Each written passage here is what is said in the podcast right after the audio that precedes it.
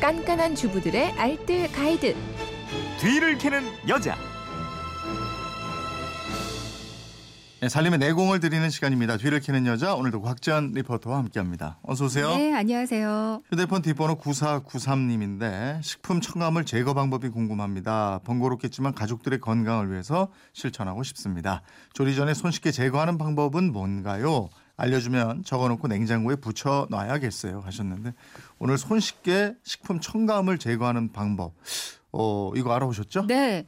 우리가 사 먹는 식품, 가공식품 곳곳에 들어가 있잖아요. 정말 찾아보면 없는 곳이 없더라고요. 네. 근데 몸에 해롭다는 건 알고는 있지만 아예 먹지 않는다는 게 좀처럼 쉽지 않은 일입니다. 음. 그러니까 최대한 적게 먹는 방법. 그러니까 집에서도 간단하게 식품 첨가물 제거하는 방법 알려드릴 텐데요. 그러니까 다는 아니어도 최대한 좀 제거하고 드시는 게 좋을 것 음, 같아요. 이게 뭐 대부분 맛과 향 내고 유통기한 늘리기 위해서 넣고 이러죠? 네, 맞습니다. 그 식품에 자주 사용되는 화학 첨가물 중에서 방부제, 감미료, 산화 방지제, 화학 조미료, 착색제, 발색제, 평착제, 뭐 표백제, 살균제, 산미료, 소포제 아, 정말 많이, 많이 네. 있더라고요. 네. 생각보다도 우리가 훨씬 많은 식품 첨가물을 먹고 있는 게 사실인데요. 근데 이 식품 첨가물들이 대부분은 열에 약하다고 합니다. 네. 그래서 조리하기 전에 살짝 열을 가해 주시는 게 좋겠어요.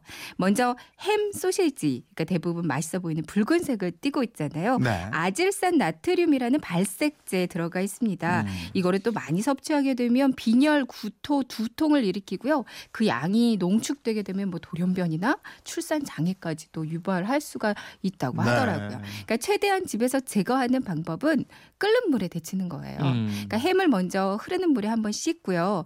끓는 물에 한번 데치고 나서 조리하시면 훨씬 안전하겠습니다.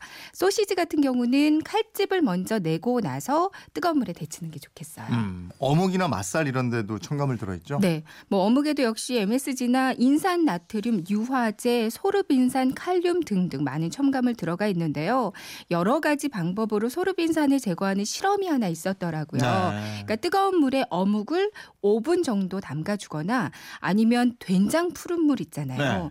여기에 담가두는 게 제거하는데 많은 도움이 됐다고 합니다. 음. 그리고 맛살에 들어가 있는 착색제나 산도 조절제 같은 거는 그냥 찬물에 담가두는 것만으로도 제거하는 효과를 볼 수가 있었고요. 네.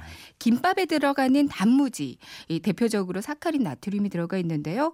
찬물에 담가서 5분 정도 뒀다가 흐른 물, 흐르는 물에 깨끗하게 씻는 게 좋아요. 음. 근데 이게 또 너무 싱겁게 느껴지신다면 드시기 전에 설탕물이나 식초물에 잠깐 또 담갔다가 조리하는 것도 도움이 되겠습니다. 네. 두부에도 들어간다면서요? 네. 두부에는 뭐 응고제, 소포제, 살균제 등등 많이 들어가 있는데요. 역시 두부도 찬물에 5분 정도 담갔다가 조리하시는 게 좋겠고요. 옥수수 통조림 있잖아요. 네. 뭐 아질산 나트륨, 산화방지제, 인공색소 등등. 에, 옥수수 통조림은 체에 받쳐서 흐르는 물에 여러 번 헹궈서 물기를 빼고 드시는 게 그나마 낫겠습니다. 음. 식빵에도요, 뭐 방부제나 젖산 칼슘 등등이 들어가 있는데요. 식빵은 그냥 생으로 먹기보다는 한번 구워서 드시는 게 좋다고 그래요.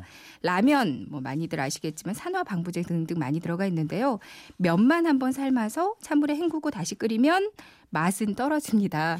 네, 그래도 이게 면에 있는 첨가물을 없앨 수 있는 방법이겠어요. 예, 알겠습니다. 지금까지 뒤를 캐는 여자 곽지연 리포터였습니다. 고맙습니다. 네, 고맙습니다.